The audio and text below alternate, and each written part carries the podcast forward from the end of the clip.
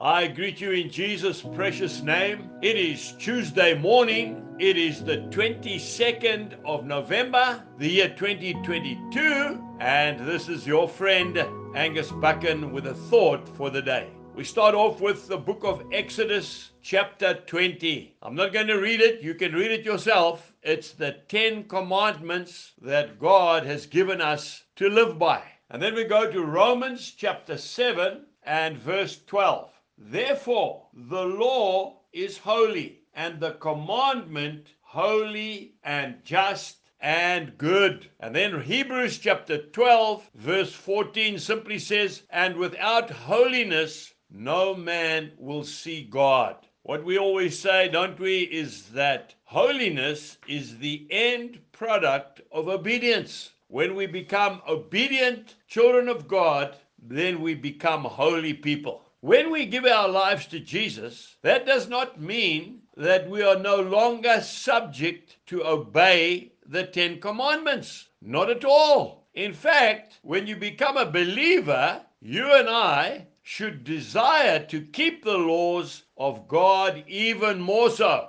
Father God did not make the law for his own benefit. No, it's for our benefit and our well being. He does not have to obey the law, he is the law.